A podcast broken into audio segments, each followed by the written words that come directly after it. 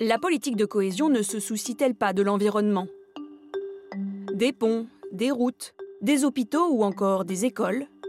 Chaque année, la politique de cohésion européenne finance des centaines de projets, des centaines de constructions, du béton, du béton et encore du béton.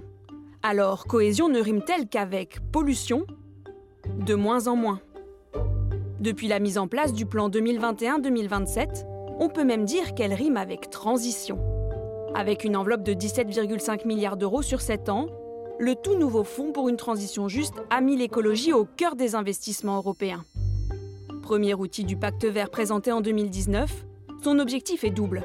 Soutenir les régions les plus impactées par la politique climatique européenne dans leur transition et faciliter la reconversion ou l'insertion professionnelle dans ces régions.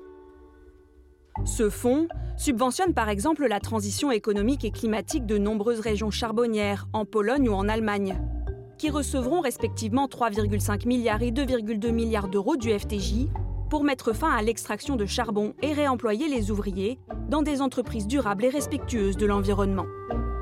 À ce fonds entièrement dédié aux projets environnementaux, s'ajoute le Fonds européen de développement régional, qui vise à renforcer la cohésion économique, territoriale et sociale de l'Union européenne. Les pays qui en bénéficient ont l'obligation d'investir au moins 30% de leur allocation dans des projets de neutralité carbone.